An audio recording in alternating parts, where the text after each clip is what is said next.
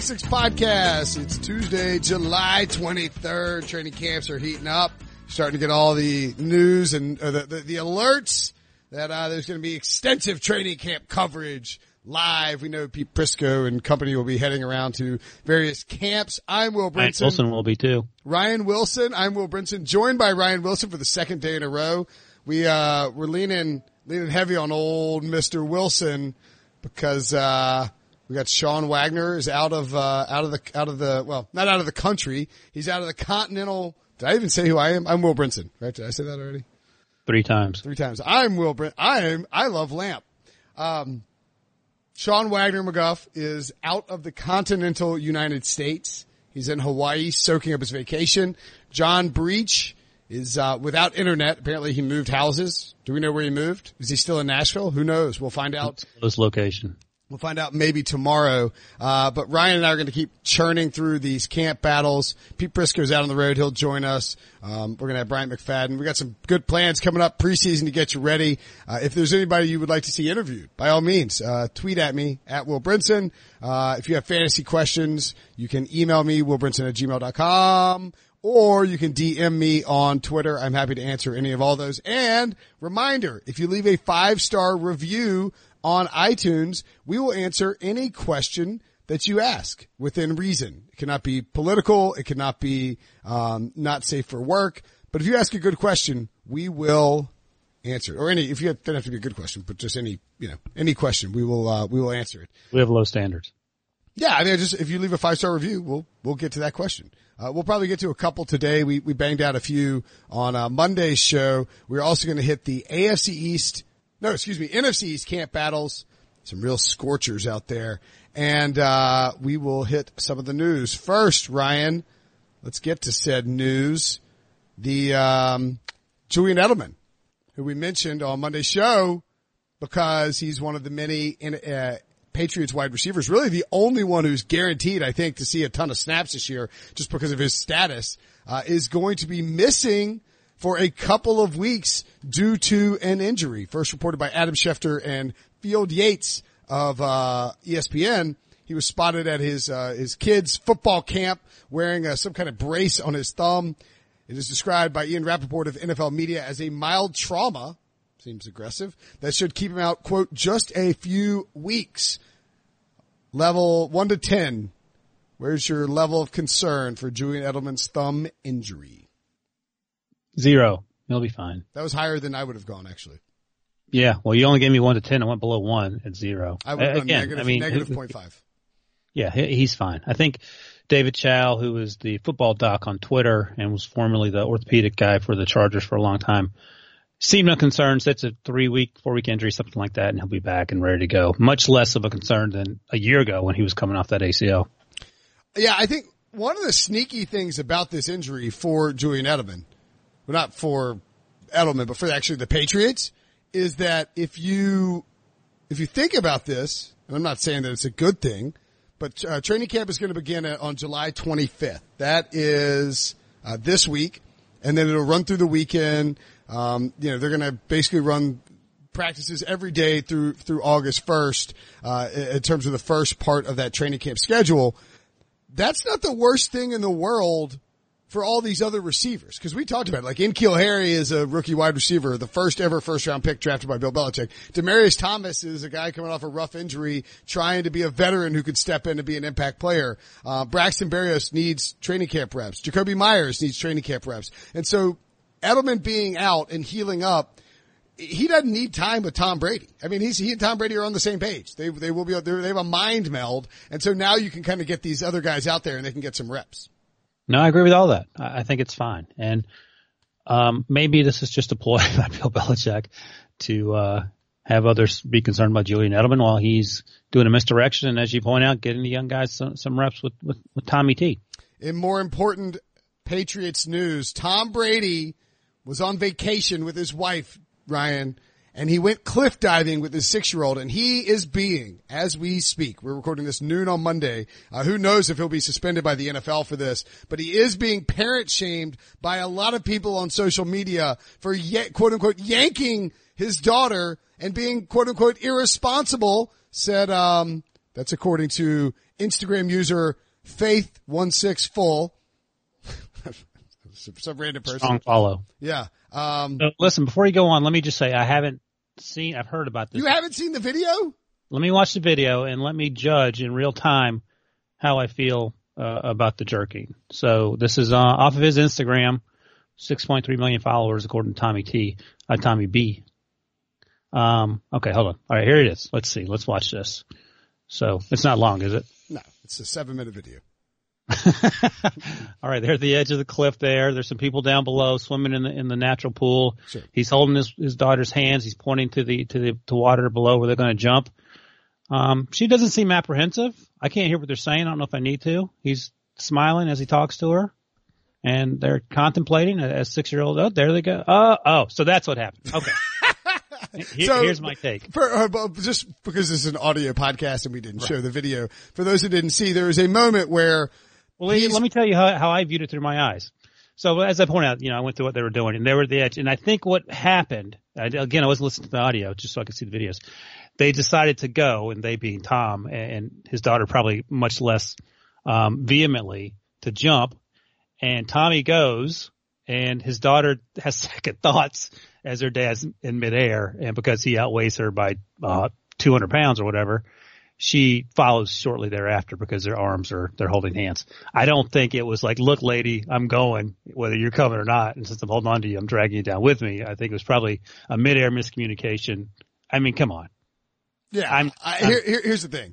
Tom Brady, it appears that she wants to jump, but is hesitant, as you point out, to jump. So Tom Brady, being the good father that he is, spending time with his kids in the off season, climbs up onto the rock with his daughter and, you know, it's like, he's, it looks like he's actually putting in earplugs before he's ready to jump. Interesting, Tom. He- Um, He's not even a millennial. Right. And she, they're like, he's like, on the count of three, we're going to go. And she starts to lean forward and then Tom jumps. It's actually a good thing he pulls her. Cause if she hesitates and trips and falls over the edge, That's a wrap. it's a wrap. And, and we have a serious conversation. Now, Could I- you hear her? Could you hear them say one, two, three, go or anything like that? Could you hear any of that audio? I don't believe so, but I mean, you get, Okay, yeah. I So mean, just watching it uh, on mute, it, it seemed to me like they agreed. She had second thoughts, and understandably so. And it was Yeah. too late because Tom Brady can do a lot of things, but he can't levitate and come back to a to a huge rock he's just jumped off of. yeah, I've, I've got it playing right now. I don't know if you can actually hear it. A little bit. Yeah, there's a counting, there's a counting situation going on there where he's like, all right, we're, we're going to jump. And look, I have a five year old. You have young kids. I don't even remember. How old are your kids now? Twelve and seven. Jeez Louise. Okay. Yeah. I mean, like, you're not going to deal with this with your 12 year old because he's not going to, he's not asking for help. He's jumping by himself or, Yeah. I mean, Him right. and his mustache are jumping by themselves. Right, but like a, seven, a six or a seven year old, this is a, it's a situation where they're scared. They don't want to jump. I get it. They want you to go with them. And if you jump and they pull back, I mean, like, if you're holding the hand, they're going to come with you. And And your immediate response as a parent is to make sure you don't let them go at that point because you don't want them skipping down the side of a rock face. I will, yeah, exactly. Yeah, you want, yeah. I mean, I will say this. I think that, um, when you say, I mean, like she gets yanked and she goes in sideways and people are like, it's too close to the rocks. It's a cliff jump. Of course it's close to the rocks. Everything's close to the rocks. Yeah, when when you jump the off of a rock, everything's close to the rocks. And now there's a girl in the background who's like holding her. She's like, "Oh my god!" Like, like cover. I don't think it's Gisele, but she's like covering her, like, like, "Oh, that was so scary." Yeah, it was scary. I'll say this: maybe don't post it on Instagram, Tom. There you go. That's probably, well imagine, so he thought this one's okay to post. Imagine the ones he didn't post. Yeah, yeah, exactly. He's like, if Vivi is going to be an Olympic champion one day, it probably won't be in synchronized diving. Daddy always gives her a 10 though, three stars. Now Stephen Curry posted a bunch of laughing emojis. Uh, Kelly Slater wrote that shoulder okay. Surf- surfer, I think. Yeah. Uh, The Rock is the guy who's driving this parent parental outrage. It's not, is Um, he? You know I have complete faith in you as a man, friend, player, and father, but this just gave me anxiety. Jesus. Calm down. Stop it. Exactly. And so like that's sort of, uh, if there was going to be, if there was going to be outrage, that would be, uh, that would be why. Um, are you, Yeah, don't, don't post it. That's, that's the takeaway. yeah, I mean, that's the thing. It's like if you post this, you're going to end up with somebody coming down on you. In fact, By the way, imagine if this had happened. If he had jumped and she had a, a she was able to break free uh, of his hold because she didn't want to jump and knocked him off balance and then he lands on his knees on the side of a rock. Imagine all the hate that's going towards this poor girl, uh, just because you know her dad wasn't able to pull her into the water with him. Just leave, leave it alone, people. You have other things to worry about. Don't worry about Tom Brady. I mean, don't post it. I think that saves us all having this conversation. But the man's on vacation with his daughter. They jumped off a cliff. Everyone's fine. Well, if I can get this to play, everyone is not fine. Oh boy. Uh, well, it, uh, it, it uh, it's not going to play for me. So and this is how Julian Edelman broke his hand. The uh, no, the that's right. The uh, Today Show is running with this. Like Tom Brady is taking some heat today over a controversial video he posted that shows him and his six year old daughter cliff jumping in Costa Rica. And I don't really know if he's taking heat, but you know they're they're mad about it. So there's I looked over it. Uh, yeah, we spent way too long on that. That's fine. Uh, also in the news, more NFL related, but I wanted to loop together that AFC East business. Odell Beckham, GQ cover guy. GQ has a, I don't know what it is about these GQ writers, but like, the, maybe it's the photo shoot or maybe it's cause it's not like a quote unquote sports related, uh, interview, but I mean, like these guys do these interviews with GQ and they just spill their guts. And Yeah, Odell Jalen Ramsey last year. yeah, Ramsey did GQ, but he also did the Mina Kimes article is the one that really blew up. Um, what you wrote a story about Odell Beckham on Monday. What uh, what did you what did you take away from the the old OBJ interview on GQ? So he said a lot of things, a lot of very interesting things, and, and the most egregious and most offensive part of that GQ article, and there are several of them, all relate to what he's wearing. And because as you- point out, he he did the fashion shoot, and they put. I mean, GQ is a, a gentleman's quarterly; it's a men's fashion magazine on some levels. It also has really good writing. But if you look through the photographs, uh, at one point he's wearing a leather coat, and I don't know if you were looking at the article, but if you just had to guess, black leather coat, very stylish. It looks like it comes down. It's like Matrix level, Neo down to like the back of his knees. How much would you pay for a black leather coat that comes down to the back of your knees? Uh, The most you would imagine that that you would have to pay for a black leather coat. like how much do you think? How much do I think Odell Beckham paid for it, or how Uh, much? just- just Will Brinson when he strolls into Brooks Brothers and wants to buy a, a long black leather coat. I mean, two hundred fifty dollars. Come on, thirteen grand. I mean, I I know how much Odell Beckham. I, was, I, mean, I wasn't going to guess Odell Beckham paid two hundred fifty dollars for it. Odell He's also Beckham's wearing a turtleneck that costs fifteen hundred and ninety dollars. So uh there's that. Let's see what else. Uh oh, he was wearing a much more reasonable coat in a picture down below, thirty one hundred dollars, a thousand dollar pants by Prada, a forty dollar tank top. Can you imagine wearing a forty dollar tank top? Tank top, forty dollars for the pack of three. It's a Calvin Klein pack. So wait, he's wearing a three thousand one hundred dollar overcoat, a thousand dollar pair of pants, both by Prada, and underneath it, he's just wearing a tank top that's forty dollars for a three. Oh, it is a pack of three. Okay, there I take that back. That's actually you know, at least it's what, eleven dollars a pop, twelve dollars a pop.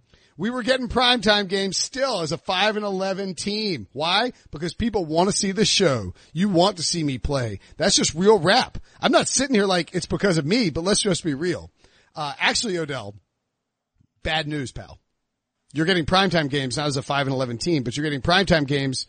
Uh, it's not because of you. It's, it's, uh, you're getting primetime games because they do the schedule, uh, literally months ahead of time and no one thought Yeah, yeah. would But be the that bad. thinking was that Odell's going to be a big part of it. I think he, I, I think he's right in, in everything that I read in this interview. Um, he was upset with the way that his trade was handled, and I understand that. He was frustrated with that. I think he said he got a text from Pat Shurmur that said, "I just heard about the trade," and Odell was like, "You just heard about it. You had everything to do with me no longer being in town." Um, he also said the team wasn't very good, the Giants, the last six years, and he's not wrong about that. That team has been really bad. They went to the playoffs once, but they are not a good football team. Um, he's happy with where he is. He explained why he missed OTAs. Um, he said he'd already planned, paid for, uh, where he was staying, where he was going to be working out. So there was no reason for him to scrap all that just to show up for some voluntary workouts. He's not getting reimbursed for that. Um, I have no issue with that. And he also makes another good point that he's never been arrested. He's never gotten in trouble, but everyone makes it about his persona and his brand. And I, I think that obviously he's much more than that. And, and I do think he's been sort of characterized in a bad light. Some of that's with the, the way, you know, the sideline antics and the kicking of the net and they, uh, later proposing to that same kicking net. But at the end of the day, I, I think this is a great situation for him and I suspect it'll, it'll certainly work out much better than it did in Atlanta, uh, Atlanta than it did in New York. Uh, Odell also pointed out, and I don't know if you wrote this or not, but um, he was asked, "You're an all district. Ba- this is the GQ interview. You're an all district basketball player. Golf Digest called your swing beautiful, yet you chose to play pro football, arguably the most oppressive sport when it comes to individuality. Do you ever think about how life would have been with a different sport?" All the time, bro. Literally every day, especially on those days I'm down. Could have done any sport in the world. Not many people know, but I used to talk to my mama and I'd be like, Ma, if I was done doing this now, would you still be proud of me? And this is a couple of years ago, about two or three years ago. And the, the follow up is no way you really thought about retiring for real. 24 years old, Beckham replied, just off of it. To love something so much to the place where it is my everything, to watch it be tainted or all kinds of things be in the middle of it, like it hurt me to my soul. It'd be like loving someone and putting them on such a level to where life is about them and you love that person through anything, through the good, the bad. I, I don't, anyway, if he's, apparently he thought about retiring. I don't believe that. Like, he wasn't retiring until he got that.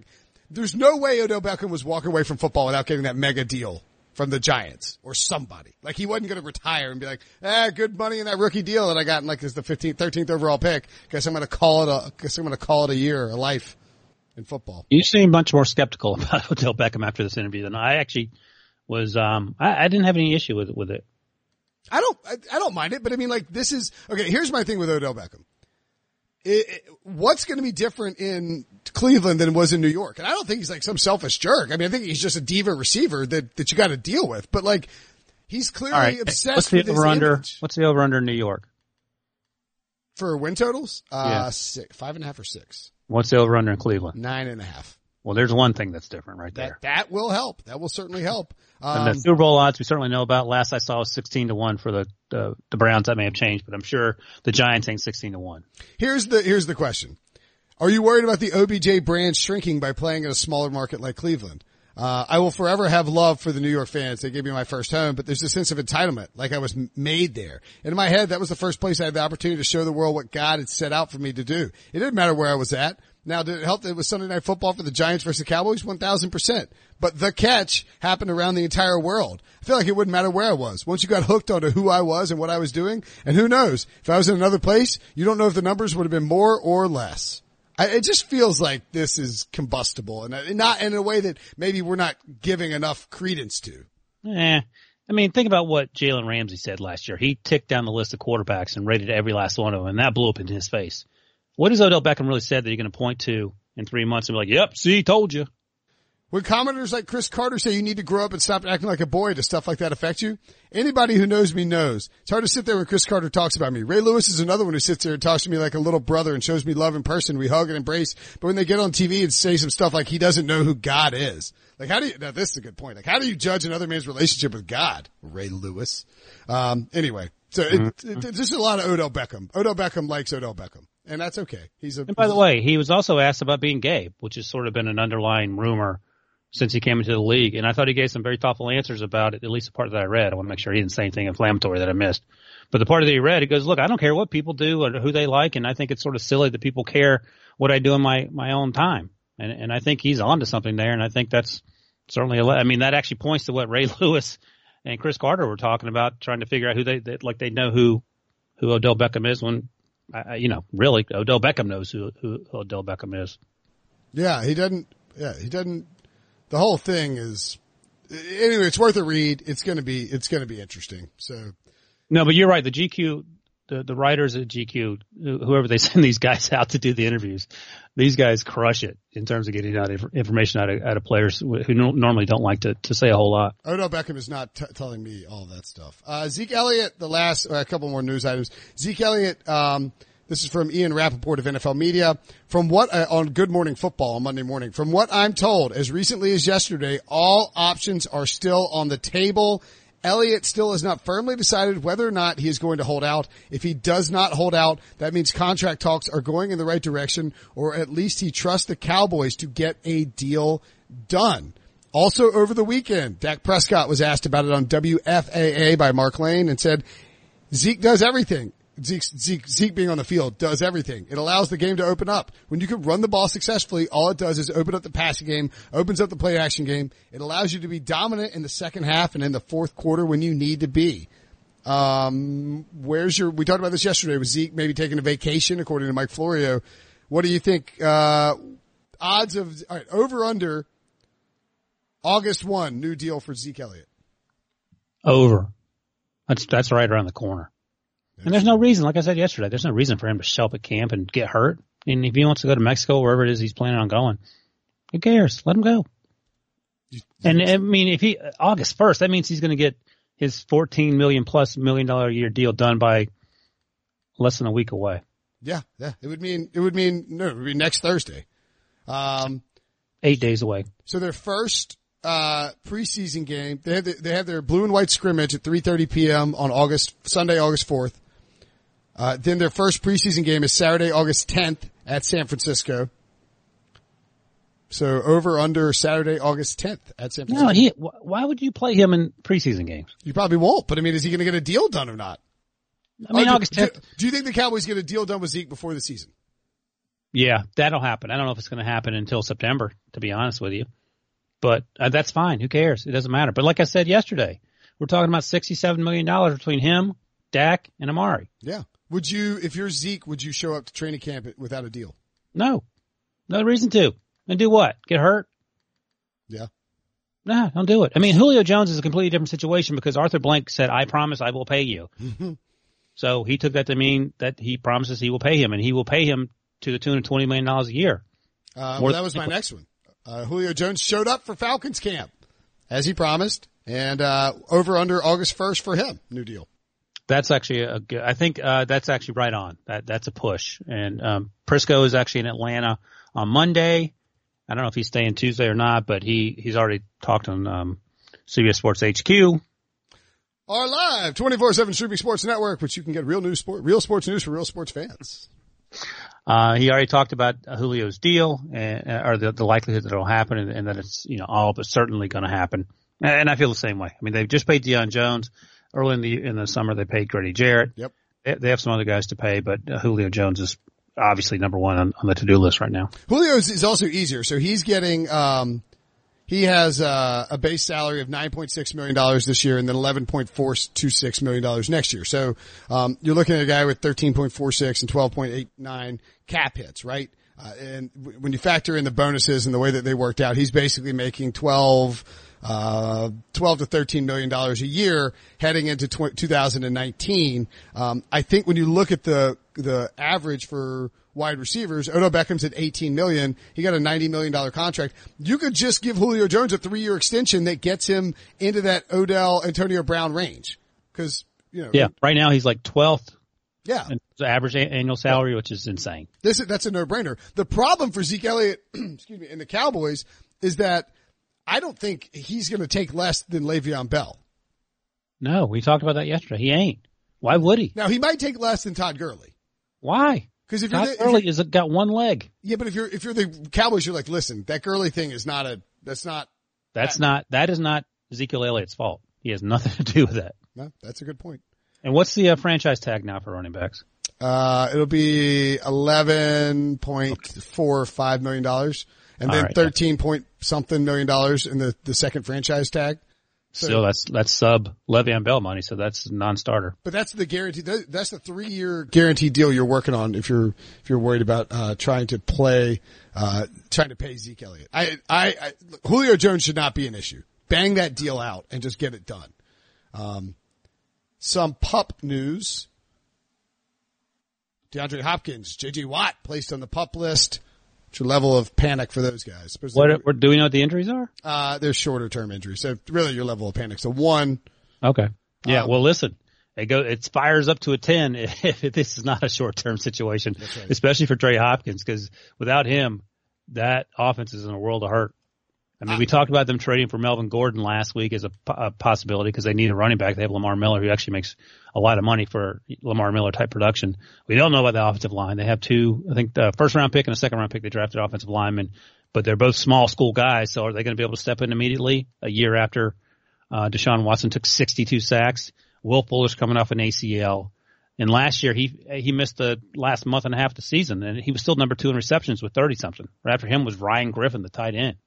Yeah. So- I think, uh, I think Hopkins, um, so Watt had cleanup surgery on his knee after the playoffs and Battle Red blog writes, Watt, Hopkins had ligaments falling off the bone like a crockpot dinner after last season. This shouldn't alarm you.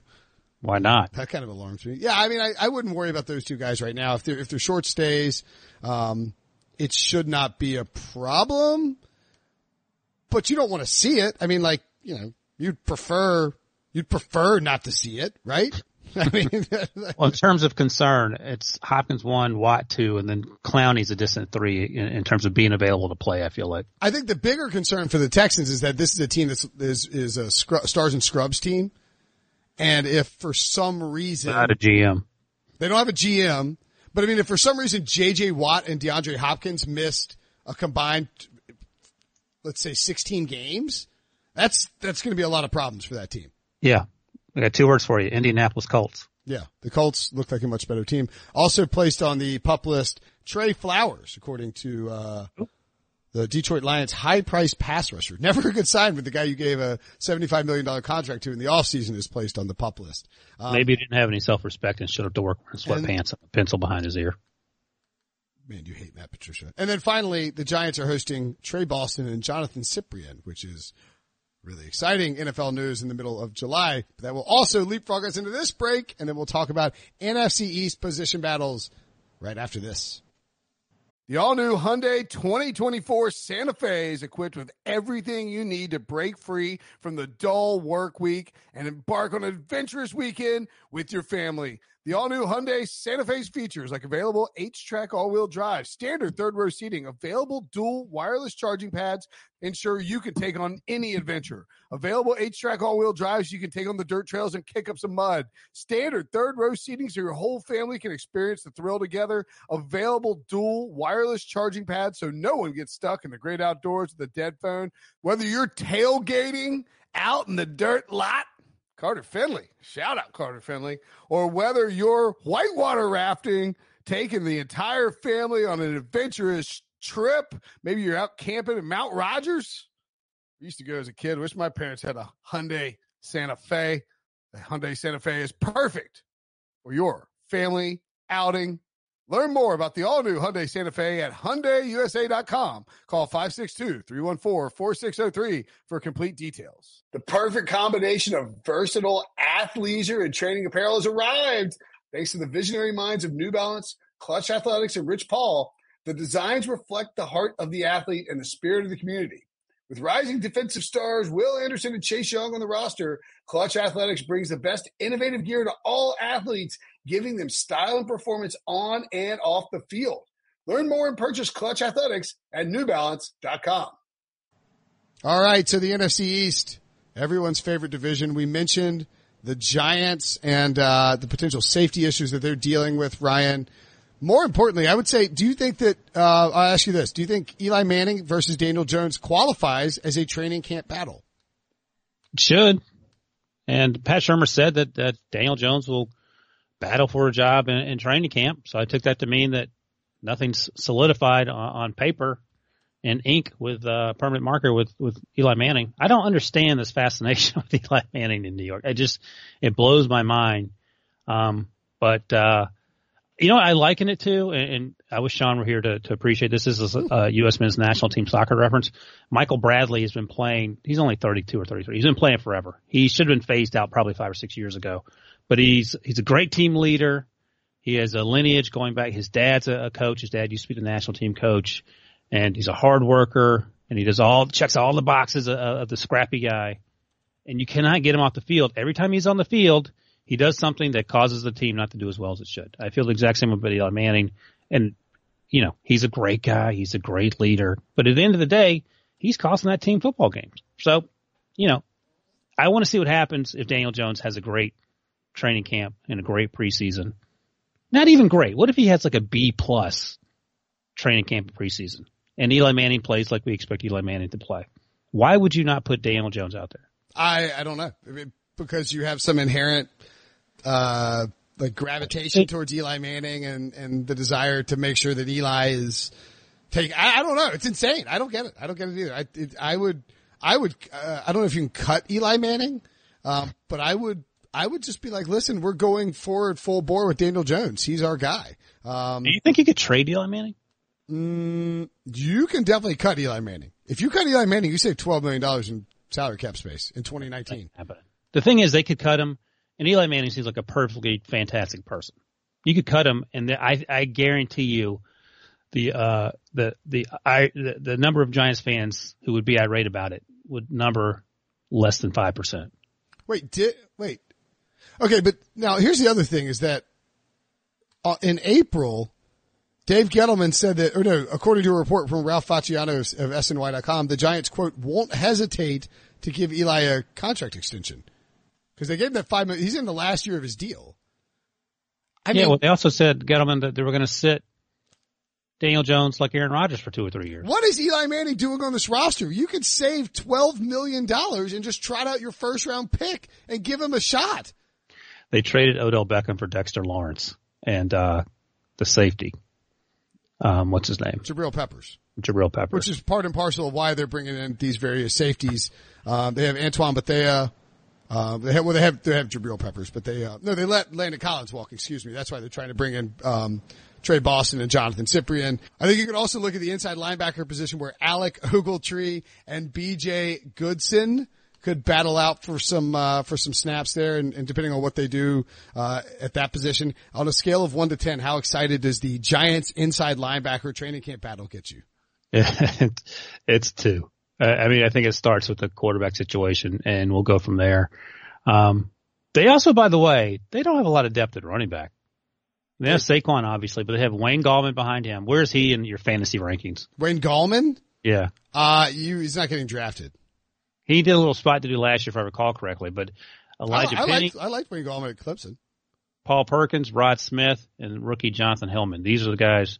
A name to watch. I only say this because it's a Syracuse guy. Eric Dungey, the quarterback last year, is, was signed as an undrafted free agent. Yeah. I don't know how long he'll last, but unrelated to Tony Dungy unrelated to Tony Dungy. He's actually been compared to sort of in um God, what's uh in Dino Babers' offense here in Syracuse as a Tim Tebow type player.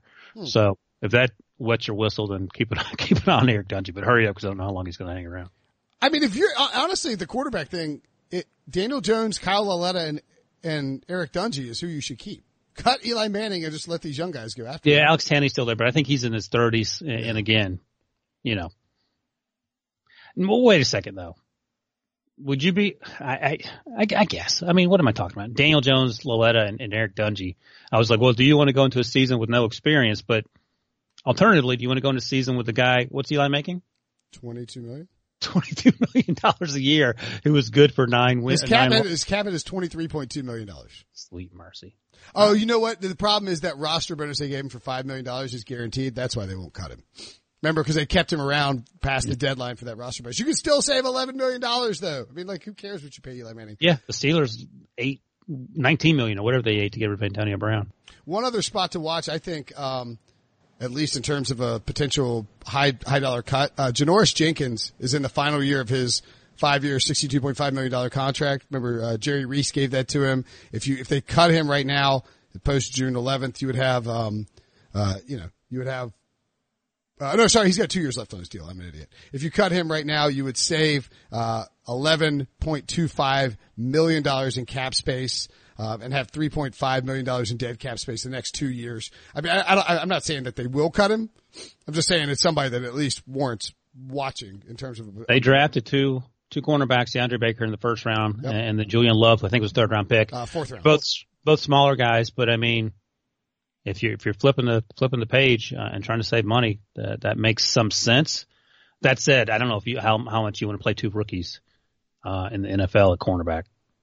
It is uh, not an ideal situation. So he'll probably stick around, but just just saying, just he could be a surprise cut if they love what DeAndre Baker is. Uh, is well, he he was on the on the radar for the the trade deadline last year too. For sure, yeah, and he's a kind of a kooky dude. Uh, Jon Halapio versus Spencer Pulley at center is another training camp battle to watch. Um, was the guy who started most of last year. The Giants were rumored in connections with Garrett Bradbury as a potential uh, guy they could take in the first round.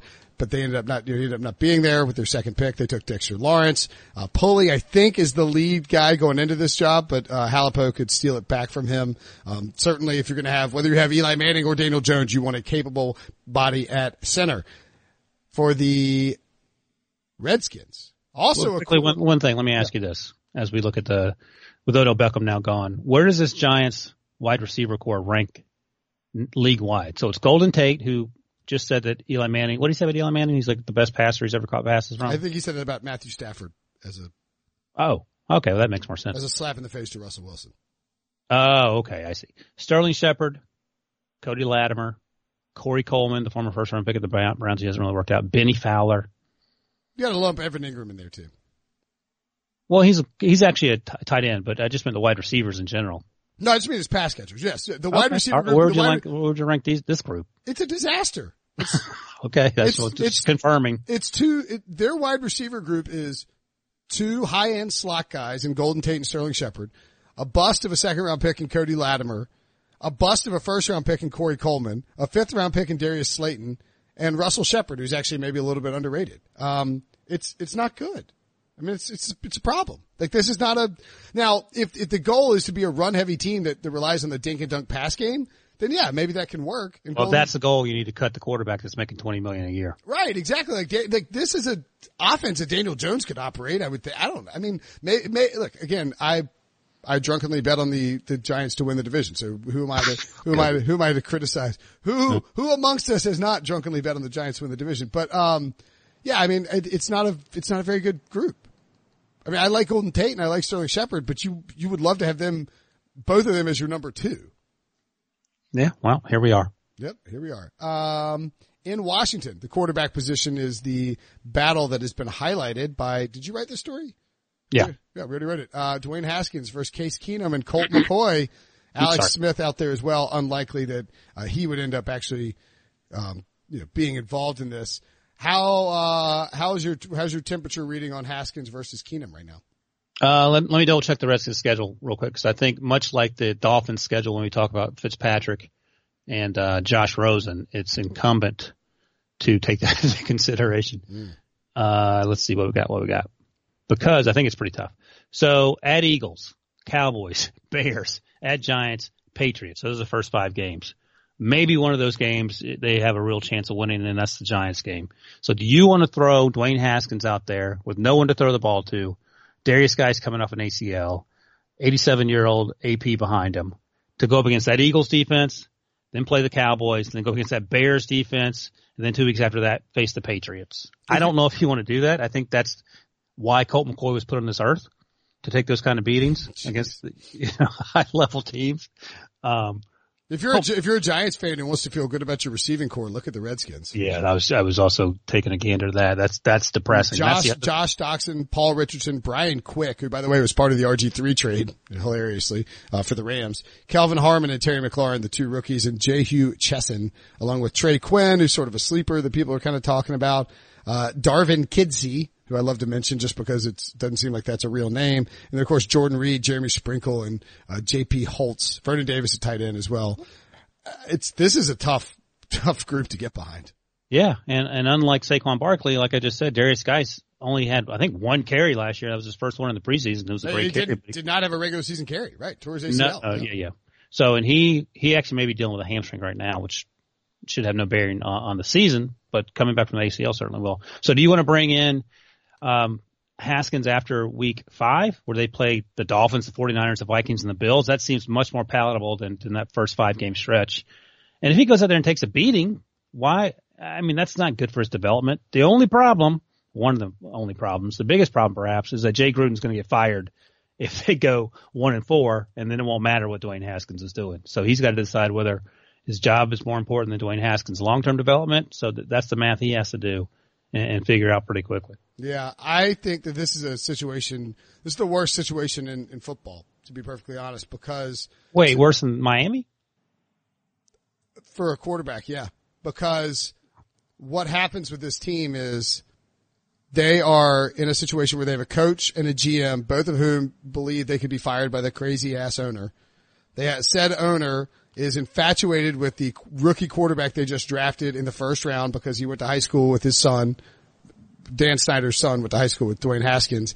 Um, they play the Eagles, Cowboys, Bears, and Giants and Patriots, as you pointed out, uh, in the first five weeks of the season. And then the next three of their next four are on the road. At some point in those first five weeks, you were, whether it's Case Keenum or Colt McCoy, you were going to be in a position where more than likely someone from up top who signed your checks is going to say, play the rookie. I'm tired of, like, if they get below, if they get two games below 500, they're going to force Haskins in there and he's going to have to try and get it done against either in road game situations against against good defenses uh, with no help at the receiving corps. So this offensive line and their starting left tackle is holding out. Like this offensive line has to be the healthy strength of the team so they can establish a run game so Haskins can be ready to come in and play. And I just don't. It's not. It just doesn't seem. The only plausible. thing I would point out is that this team was six and four last year when Alex Smith broke his ankle, uh, broke his leg and they were a terrible six and four team, but they were six and four. So maybe they're not as bad as we think they are. But I mean, that's a lot of hoping, and hoping, as they say, ain't a plan. Yeah, the uh, defense was 15th out of uh, 32nd. They're they outperformed their expected win loss, the Pythagorean theorem, by uh, almost a game and a half. Um, offense was 29th out of 32nd in terms of points scored last year. They were not good. Um, yeah, they were five and two at one point. They were six. I mean, wow. They were, I mean, I was a guy, by the way, 12 months ago that was uh, extolling Alex Smith as league MVP. Remember, they thumped the Cardinals on the road to start, lost to the Colts at home in week two, thumped the Packers 31 to 17 at home in week three, had their early bye, got blown out by the Saints on Drew Brees night on that Monday Night Football game, handled the Panthers last second, handled the Cowboys last second, handled the Giants last second, uh, got blown out by the Falcons at home somehow, and with the Falcons outdoors, and then uh, beat the Buccaneers in that just unbelievably terrible sixteen to three game, uh, and then and then lost their next four games when you know with Alex Smith hurt. So I mean, if they can win games, if they can win low scoring rock fights, sure they can make some noise. I don't see it being possible against the defenses they have to play with the personnel that they have out there. So good luck with uh, Dwayne Haskins, who may or may not probably won't win the job, but could very much uh, end up in a situation where he is playing a lot of football. The Eagles running backs are what we're watching for out of their training camp. Uh, our producer Debo, an Eagles fan, has incredible stats from all these uh, guys. Jordan Howard, Miles Sanders, Corey Clement, just signed Darren Sproles, as we mentioned, Wendell Smallwood, and Josh Adams, plus uh, Boston Scott and Donnell Pumphrey. Who, um, who do you think pulls out of training camp? Who do you think? I mean, I think Jordan Howard and Miles Sanders with Corey Clement catching passes is probably your best bet here. Yeah, no, that seems about right. I'm I'm guessing that um, uh, Darren Sproles makes makes the team. Maybe he doesn't. He is thirty. He's he's thirty six. That's what we decided. So yeah, who knows? Not everyone can be Frank Gore, but I think that's right. It starts with Jordan Howard. Miles Sanders, I think, is going to be uh, a lot of fun to watch. He played behind Saquon Barkley two years ago, at Penn State. He had a big year last year. He can catch passes coming out of the backfield. He's uh, an incredibly dynamic runner. He ain't Saquon, but um, he he ain't bad. And then Corey Clement, we've seen him do things the last few years. Um, I think he had a, a, a big role to play in that Super Bowl. Yeah, okay, got, yeah, got a touchdown pass. Corey Clement, by the way, and um, and Wendell Smallwood, both on the final years of their contracts. Corey Clement's base salary six hundred forty-five thousand dollars. Wendell Smallwood's base salary seven hundred twenty thousand dollars. The Eagles would save uh, if they if they if they cut if they cut Corey Clement, they'd save three thousand dollars in uh in in cap space. Oh no, he would have three thousand dollars in dead in dead cap money, and they would uh they would save uh, six hundred forty five thousand dollars, whereas they would save um I believe they couldn't even buy a, an Odell Beckham jacket with the cap money they would save. That's exactly right. Yes. So I mean, like I would I would bet that it's a really good chance that you see uh, Wendell Smallwood um and Corey Clement. Maybe they just carry a bunch of running backs. I mean, they're going to carry. Why? Six running backs? No, of course not. Maybe not. Who are they cutting? Sproles? Maybe. We just talked about it. I mean, he's 36. He's coming off an injury. I don't know. Miles Sanders, who missed most of OTAs and mini camps that lower body injury. I mean, he's obviously going to make the team. Uh, Jordan Howard, I would be surprised if they traded for him and cut him, right? I mean, that didn't make any they sense. They just got him. I know. He's in the final year of his deal too. Now you can cut him and you could save two million bucks. Well, that's true.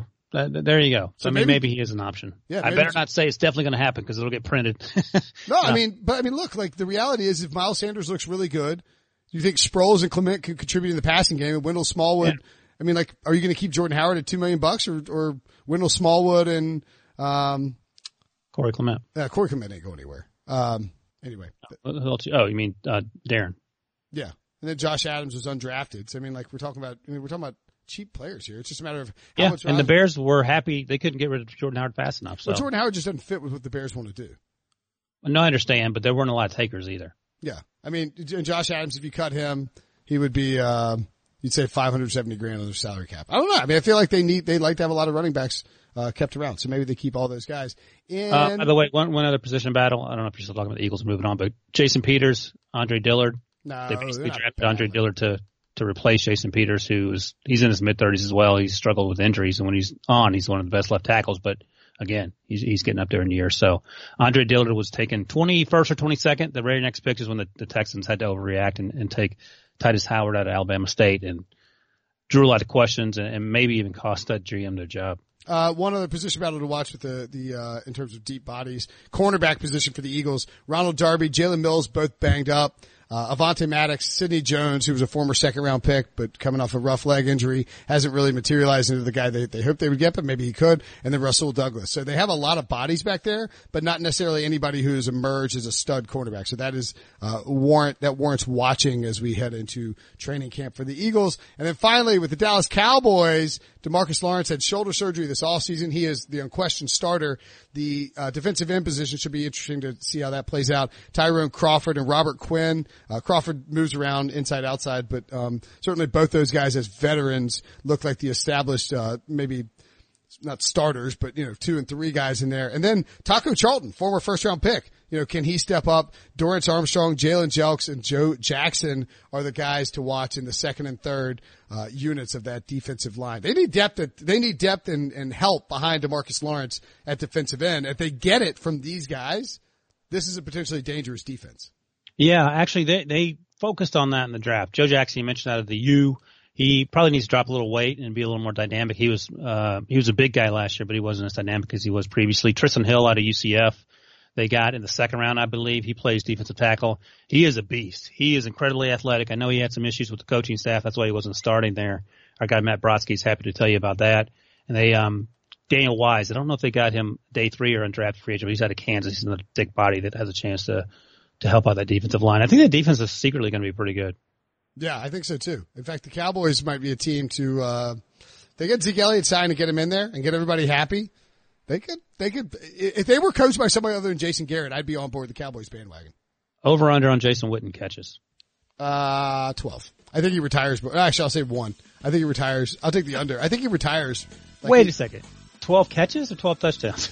12 catches. I think he gets cut before, um, the over under is probably like 45 or something. I was going to say 12. You think there's no way on God's green earth that that man's getting cut? I think, I think he could be like, ah, this just isn't for me. I'm taking it, taking He it. he was willing to give up that forty thousand dollar toupee. There's no way they're going to let him walk away from that and say, "Well, sorry." The Cowboys basically bailed out ESPN is what happened, I think. Uh, we'll see. All right, we're getting out of here. We'll be back tomorrow, uh, with more training camp battles. Thanks as always for listening. Thanks, Ryan.